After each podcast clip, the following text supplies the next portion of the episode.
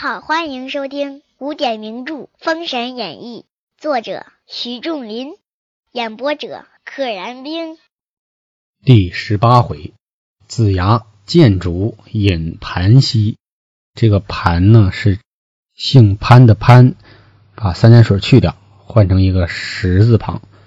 盘溪这个地方呢，应该是在现在陕西省的宝鸡市的东南部。是一条河流。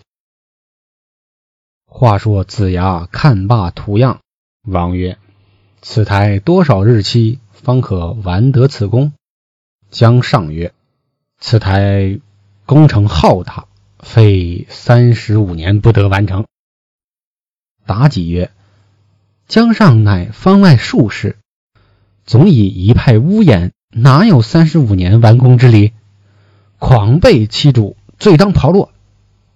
说你姜尚，你是个方外的术士，你就仗着自己的这个身份一派胡言，污言就是胡说八道，居然要三十五年，你太狂妄了！你忤逆，你欺骗天子，我用炮烙弄死你！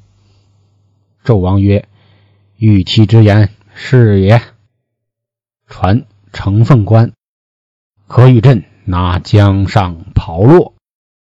子牙曰：“臣启陛下，露台之功，劳民伤财，愿陛下息此念头。如不听臣言，可怜社稷生民，不久为他人之所有。”啊，你听我的话，不劳民伤财，好不好？你不听，你的江山啊，早晚就归到别人名下，你就玩完了。纣王闻言大骂。匹夫，焉敢诽谤天子，侮辱诽谤！令两边成凤关，与朕拿下，海尸残坟，以正国法。海，咱们前面提到过，就是捣成碎末啊！你给我把姜子牙给我弄碎了。众人方欲向前，子牙抽身往楼下飞跑，至。九龙桥，只见众官赶来甚急。姜子牙跑得还挺快啊，一下就跑到了九龙桥，相当于马上就要出午门了。看追赶的来的甚急啊，追得很紧。子牙按着九龙桥栏杆往下一窜，众官急上桥看，水星也不见一个。不知子牙借水遁去了。哎，子牙跳到河中了，借了个水遁。之前谈到土遁，现在是水遁。话说子牙投水桥下，有四员执殿官扶着栏杆看。是有上大夫杨任进午门，恰巧上大夫杨任来到午门，见之问曰：“你等在此？”看什么？执殿官曰：“齐老爷，夏大夫江上投水而死。”杨任曰：“为何事？”执殿官答曰：“不知。”杨任进文书房看本章。且说纣王与妲己议露台，差哪一官员监造？姜子牙跑了吗？死了吗？啊，得再找个人啊！妲己奏曰。若造此台，非崇侯虎不能成功。哎，北伯侯崇侯虎。纣王乃差成凤宣崇侯虎，这有一个不知名的官职，成凤啊，应该就是凤玉官吧。成凤得旨，出九间殿往文书房来，见杨任。杨任问曰：“夏大夫姜子牙何事忤君自投水？”而死，什么是忤逆了君王？怎么就自杀了呢？程凤答曰：“天子命姜尚造露台，姜尚奏事忤逆，因命程凤拿他。他跑至此投水而死。天子让他干事，哎，他忤逆不同意，所以呢，我们就追他，他就跳水了。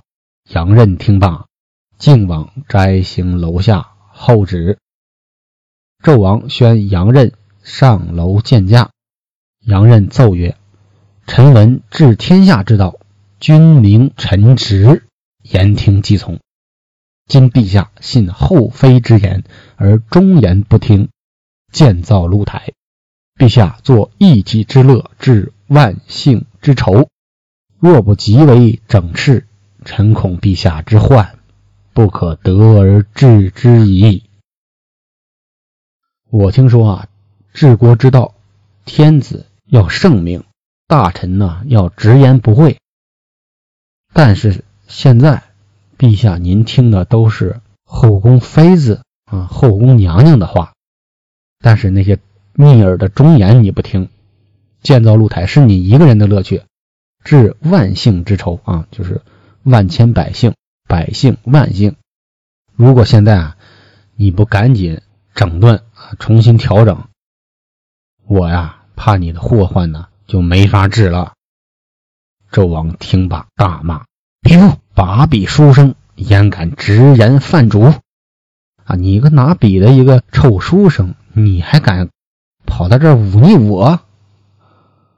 命凤玉官将此匹夫剜去二目，把两个眼都挖了。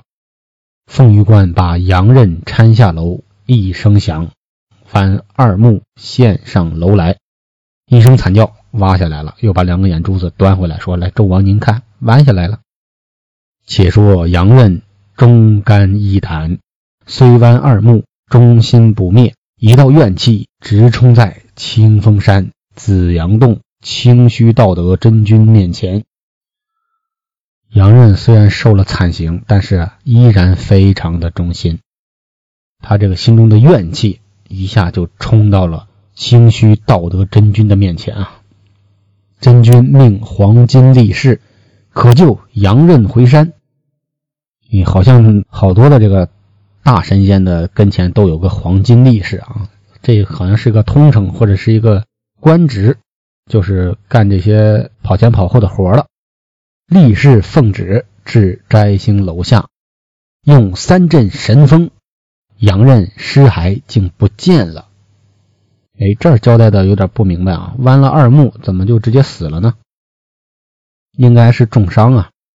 说他的尸骸被三阵神风卷走了，不一时，风息沙平，两边启奏纣王曰：“杨任尸首风刮不见了。”纣王叹曰：“四前三阵斩太子也被风刮去。”不足怪也，我之前杀我儿子不也这样吗？啊，没什么事儿。纣王曰：“露台之功，速召崇侯虎。啊，建造露台的这个工程，赶紧让侯虎来吧。”侍驾官崔召去了。且说杨任的尸首被力士射上紫阳洞，这个射就是摄取的摄，就是把它给收回来了。道德真君命白云童儿将杨任眼眶里放二粒仙丹，真是仙家妙术。杨任起死回生，哎，两个仙丹放在这个两个眼窟窿里，杨任就活过来了。只见杨任眼眶里长出两只手来，手心里生出两只眼睛，此眼上看天庭，下观地穴，终识人间万事。啊，这一幕非常的诡异啊！洋人的眼眶里长出两只手来，哎，两个手打开呢，手心有两个眼睛。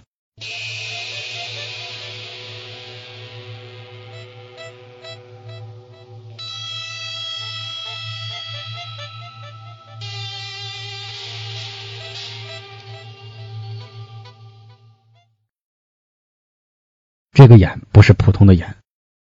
往上看能看天庭，往下看能看地狱，往中间看能看遍人间的万事。杨任立起半晌，啊，杨任有点懵啊，站起来站着不动。见一道人立在山洞前，杨任问曰：“道长，此处莫非幽冥地界啊？我我是不是死了？”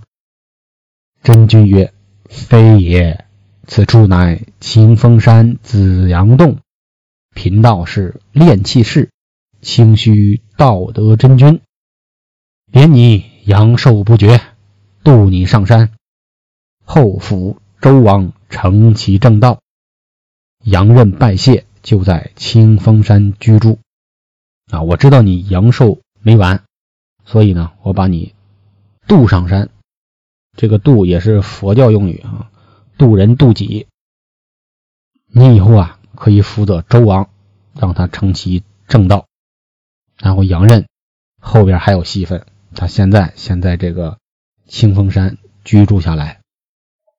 且说纣王召崇侯虎督造露台，此台工程浩瀚，要动无限钱粮与人夫。啊，这个人夫就是老百姓，而且是特指的男性啊，匹夫。搬运木质、泥土、砖瓦不可胜计，搬这些东西啊数不胜数。各州府县军民。三丁抽二，万民惊恐，日夜不安。三个壮丁要弄两个走，这个比征兵的力度还大啊！古代征兵都是有三子去一个儿子，死了之后再去一个儿子，那再死了之后呢？第三个儿子就不去了，要留下种。这个更狠，直接三个里边就直接去俩。崇侯虎仗势虐民，可怜老少累死不计其数。崇侯虎啊，也不是什么好人，仗势欺人。我有这旨意了，你们就必须这么干，来点暴虐的。可怜老少，死亡累加起来啊，就更多了，不计其数。朝歌变乱，逃亡者甚多，活不下去了，不在都城了，咱们跑吧。老百姓们纷纷跑了。且说子牙借水遁回到宋义人庄上，哎，回到自己那个大哥庄上了。马氏接住，媳妇上来问他：“恭喜大夫，今日回来。”子牙曰：“吾如今不做官了。天子听妲己之言，起造露台，命我督工。我不忍万民遭殃，上奏一本，圣上大怒，把我罢职归田。娘子。”我同你往西岐去，守时候命。我一日时来运至，官居显爵，人臣第一。哎，江上又调皮了，撒了个谎，说他把我罢官职了啊，不是说纣王要杀我，他怕这个马氏害怕呀，说给我把官职罢了，嗯，我自己就回来了。你跟我去西岐，我呢哪一天时来运转，我官居显爵。加官进爵到了极点，人臣第一，就是一人之下，万人之上。马氏曰：“你不过是江湖一术士，天幸做了下大夫，你多大官？你上本谏言，如今多少大小官员都是随时而已。”这个马氏啊，是在大家的眼中是一个真是不开眼的人，嗯，不识时务的人。但是你要设身处地站在他的角度来想呢，他就是个没见识的一个小家碧玉啊！你跟他谈什么国家大事、天下，他哪懂啊？说你别扯淡了啊！你真是撞了狗屎运，你才被封为下大夫，你不就是一江湖术士吗？你多大的官儿，你还敢跟天子上本？你还敢谏言？你看看多少这些大大小小的官员，人家都是随时而已。随时啊，写作咱这个，我随时去见你，我随时可以写作业。这个随时，但是这里面是要跟随时运，跟随局势，就是识时务的意思。你要随着这个时运而走，你不能胡胡来。子牙曰：“你女人家不知远大，天数有定，迟早有期，各自有主。”啊，你眼光太短浅了，上天早就定了，迟早而已，各自有主。我呢有我的主公，我不是纣王的臣子。马氏曰：“姜子牙，我与你缘分夫妻，只道得如此。我生长朝歌，绝不往他乡外国去。咱俩的夫妻缘分拜拜了啊，就到这儿吧。我从小就生在朝歌，长在朝歌。”我绝对不去其他的地方啊，他乡外国。”子牙曰：“你既嫁与我为妻，怎不随我去？必定要你同行。你不去也不行，咱俩是夫妻。”马氏大怒：“姜子牙，你好，就与你好开交。如要不肯，我与父兄说之，同你进朝歌见天子，也讲一个明白。”啊，这是王八吃秤砣，铁了心了啊！就说你真行啊，姜子牙，我啊就跟你好好的解决一下。如果你不肯啊，你不同意我留下，我就告诉我爹跟我哥，哪怕是带着你进朝歌见天子，也得把这个事儿讲明白。我不跟你走，你自己哪凉快哪待着去。